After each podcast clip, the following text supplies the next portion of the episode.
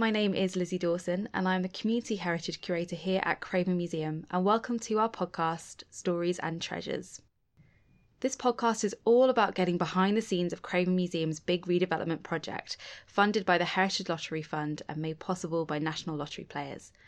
In the first episode, I gave a bit of background of the museum, its history, and some information about this project. So if you haven't listened to that yet, I highly recommend going back to that before coming back to this episode.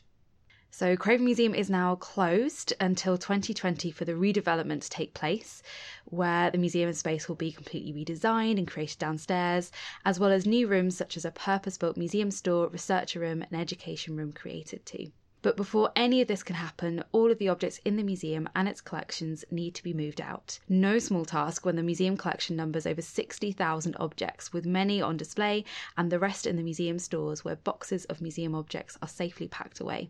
So, to give a bit of insight into this process, I am going to be speaking to Rachel Terry, who's the Museum and Collections Officer here at the Town Hall. So, hello, Rachel. Hello, Lizzie. um, so, I thought what we could do today is to chat a little bit about what you're doing um, because you're leading on the packing up or the decant of the museum. Mm-hmm, Um, so, for all those listening who may not have been to the museum for a while or perhaps haven't been yet, the museum itself is up a flight of stairs, which I can imagine can pose quite an issue. And uh, yes. we have all of the four storerooms, which are packed floor to ceiling. So, exactly how will that all work? So, how are we planning on moving it all somewhere whilst the building work happens?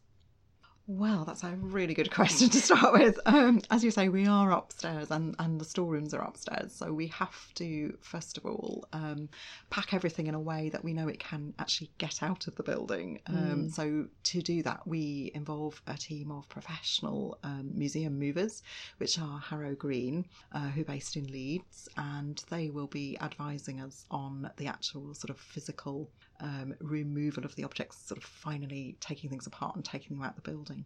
But before we get to that stage, we have to actually pack everything that we own in a way that it can be moved, which is down to all the museum staff here and um, we've got staff and volunteers helping with this.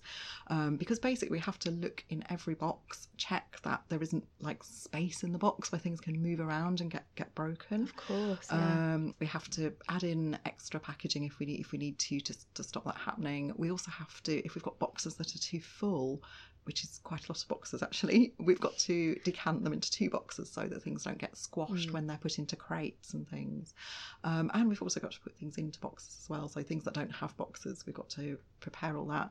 And the thing that's really hard, I think, sometimes to imagine is that you actually have to keep track of all that. So it's actually all the logistics of recording all those boxes that you've created or packed or moved or yeah. everything like that. So it's it's it's all those kinds of things that we're having to do uh, behind the scenes before we even have our our lovely professional moving team in to actually cart it all out the building. Um, so are there any parts of the collection that are particularly difficult to pack up, or you kind of you're sort of dreading a little bit.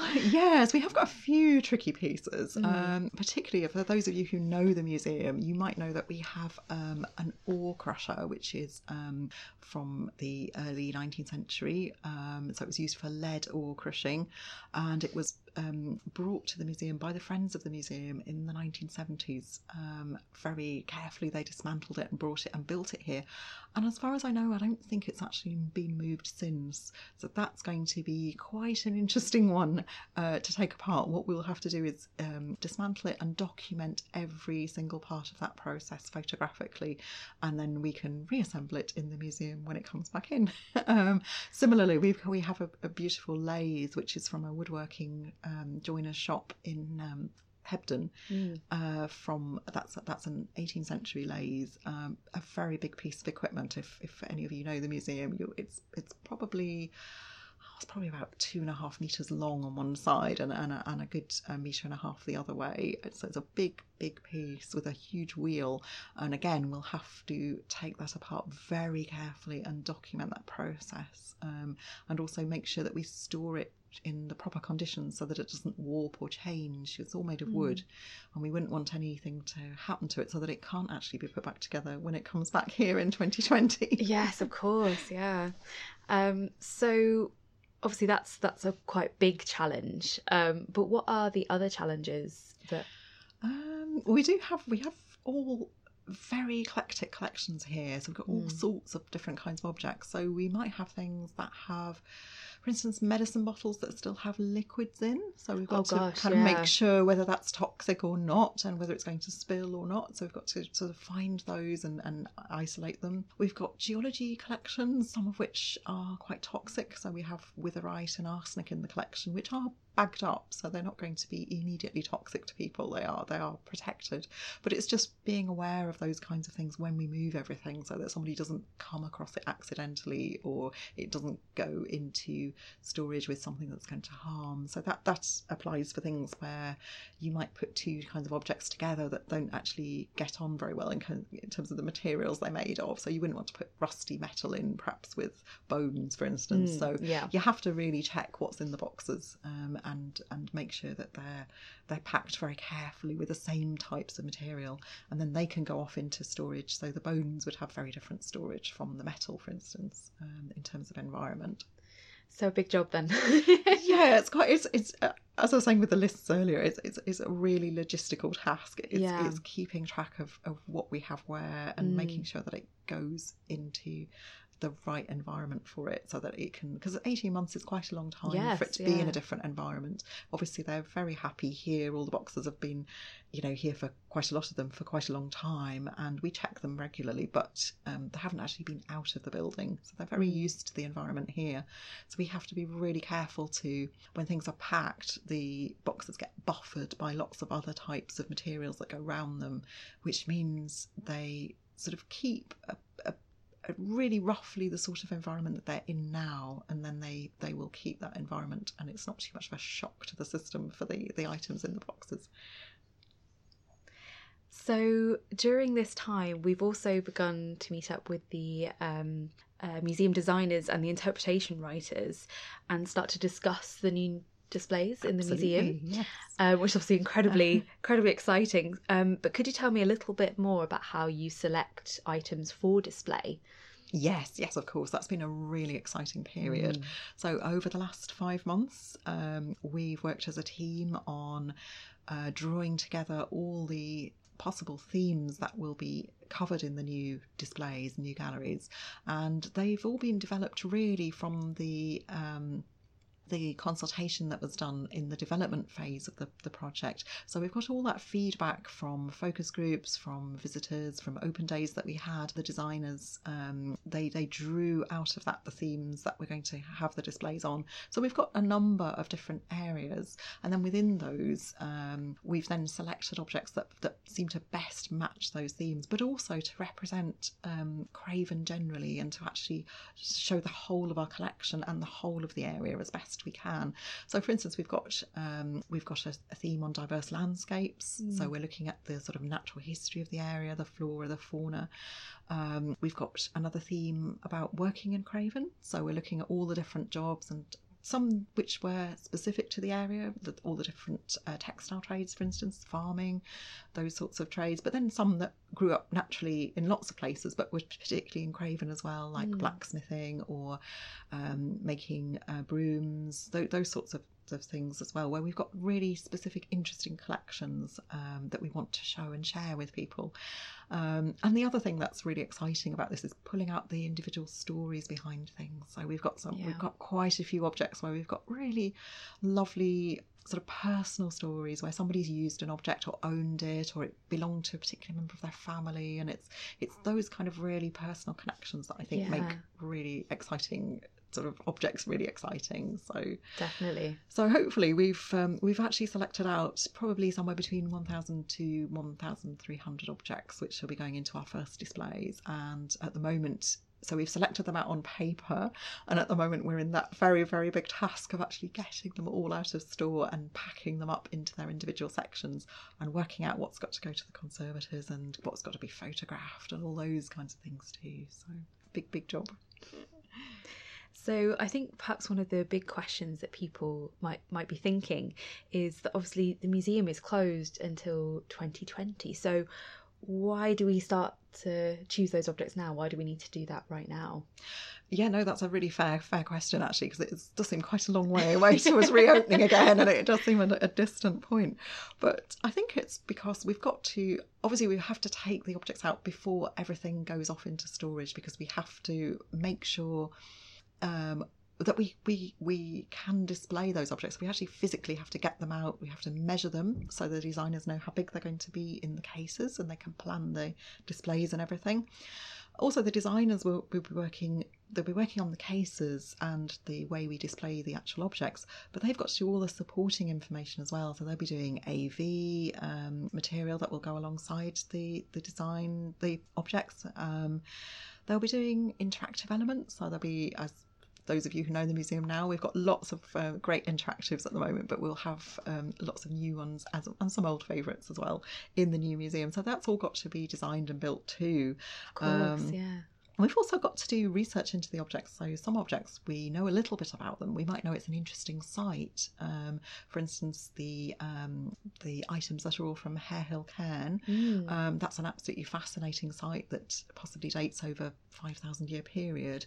Um, Fantastic. But we we need to know more about it to yes, be able to share that with yeah, people. Course, yeah. So we we we've chosen the objects that we're going to represent it with, and then we'll go away over this period and we'll actually do more research into those and talk to experts that have been working working on the sites and things and actually pull out some of those nuggets of information mm. and hopefully be able to share that with you in the new museum. Mm-hmm. Um, so, will researchers still be able to access the collection whilst it's in storage?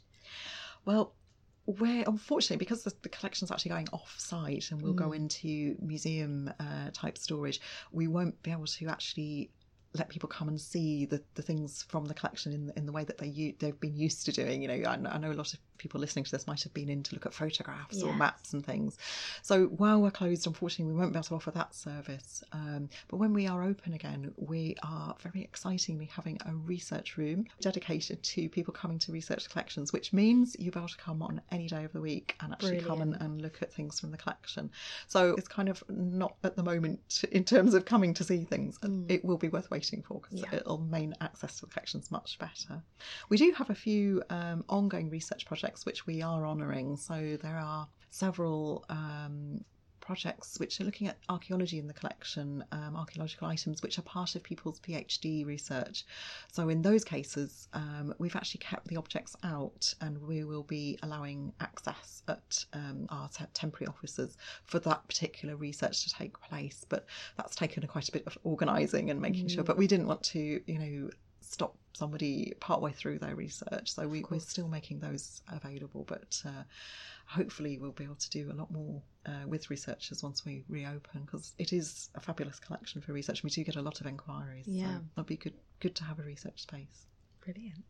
Um, so you mentioned uh, just before that as part of this process, um, you'll be identifying objects at the conservation work. So, what what sort of items might, might this be? What what sort of things need that conservation work carried out? Um, it tends to be things uh, from such as the archaeology collection, where we have got things that have been perhaps they've been stabilised after they've been um, found, so they're they're not getting any worse, mm. um, but they might have been found in quite difficult. They've had quite difficult conditions, so that might be, for instance, metalwork that's quite rusty. So it's not really corroding anymore in the conditions we keep it in, but it's not really in a displayable condition. And and there mm. are things that conservators can do to allow it to be seen better, to uh, make sure that it doesn't deteriorate when when we put it on display because obviously mm-hmm. display conditions and store conditions can be quite different. So we need to think about um, how things will be displayed and then and then make sure that we. Sometimes it's just a matter of mounting something or in a particular way so that it's got support so it doesn't deteriorate and that's again where we would help have conservation support. Um, it might be using certain materials for the for the actual display case or something like that. So we've actually got to think about all these things with the conservators. And so um, we we take the kinds of objects where we feel that, that that's a really key aspect of it. So it can be things like our our special Flasby sword which is um, an Iron Age sword, which was it spent a large part of its life in a lake. It was it was actually found possibly as a, a ritual deposit. Um, so it's found in the 19th century and donated to the collection in the 20th century. Um, and it's in it's it's metal and wood together. Um, so it's it's two materials which have obviously reacted differently over time to the conditions it's been in. So that's been waterlogged for a very long time. We have it in a display case now, which has surprisingly sort of high humidity levels, actually more than you would normally have for an object um, that was made of metal. But because it's a composite wood and metal, it needs that slightly higher level of humidity than you might put metal into, and so that the wood doesn't start to dry out and split. So you've got to have that slight balance between right. having you don't want it so um, damp that the metal starts to corrode, but you don't want it so dry that the wood dries out. Yeah. So yeah. objects like that are really are really hard, and they are always a balance. They, you have to find that fine balance. It's been on display for quite a long time here, and we will be putting it into the new displays because it's obviously one of our key key objects. But we have to really take advice from the conservators as to what that environment has to be, whether it has to be a sealed case or a sealed area within a case, so that we can control and fine tune that environment for it. Um, so it's it's objects like that where we, we we go to the conservators for their their expertise. Really, they're the ones that know. so obviously, this is a really really big um, point in the project. But once um, all these items are safely packed into storage, what else will you be working on whilst? Ah, yes. yes, we're just going to put our feet up on the table and have a cup of coffee. No, no, we will have other things going on. Although I have to say, the idea of putting our feet up and having a cup of coffee is attractive at this stage where we're, we're immersed in lists and boxes. Yes. Um, yeah. But no, we will be having some exciting projects. Uh, we're going to keep um, out of the um, the stuff that's going off into museum storage mm. quite a number of different uh, parts of the collection, which will be coming to us with our into our temporary offices at Belle Vue, and we'll be able to have um, cataloguing projects on those. So we have items out, um, such as our slide, our glass slide collection, and some of our ephemera collections, where we've perhaps got them catalogued as a group of items. So mm. it hmm. just has one number for a whole, you know, 30 or 40 items. Um, and what we will be encouraging uh, people to come forward and take part in is, is actually coming and cataloguing those items. So, which would be really exciting to project to do, as we'll, we'll get to find out more about the objects and the people working on. We've done some similar projects in the past, and um, I think it's been really exciting for the volunteers involved because they've discovered all sorts of things in these yeah. groups of objects. And actually, some of the ones which we've identified in the past are actually going on display in our new museum. Brilliant. So you just never know where your research might take yeah. you. So it's it's a worthwhile project, definitely. Um, we'll also have. Um, lots of research to do ourselves on the labels and the stories behind the objects. Mm. So we'll be doing that with the designers and working on the um, the sort of background to things and how we present the objects. So there'll be a lot of work to do with that. Plus, we're really looking forward to getting to grips with our cataloguing and bringing that up to date. And then in, eventually, we would like to share that catalogue so that people will be able to look things up for themselves in the museum. But that's mm-hmm. a little way off yet. It needs quite a lot of work. So we've earmarked some projects on that for the for the period that we're closed, and some of our, our super museum staff will be be working hard at that and trying to get that into a format where we can actually share it with the public. So that will be great. So um, I, have been trying to obviously think of questions which I thought people listening might um, be interested in knowing the answers to. However, I'm sure I've missed quite a few. Um, so if you would like to um, ask a question about the project or about the museum or about any of the things myself and Rachel have talked about today, please do get in touch and we'll do our best to answer them. Yes, yes, certainly. Um, so if you'd like to just send your questions via email to museum at cravendc.gov.uk and if you put podcast in the title, then um, we'll be able to find them really easily. And yeah, we'll, we'll do our best to, to go through them and, and answer them. Yes, yes, indeed. Brilliant. Well, um, thank you so much, Rachel, for coming to chat to to us. You're and very welcome. Thank you very much for listening, um, and yeah, talk to you in the next episode of Stories and Treasures. Bye. Goodbye. Stories and Treasures is a podcast by Craven Museum. The project Stories and Treasures of Street and Dale is funded by the Heritage Lottery Fund, which has been made possible by national lottery players. Thank you to Craven District Council, Craven College, and the media students and their tutor pool for making this podcast a possibility.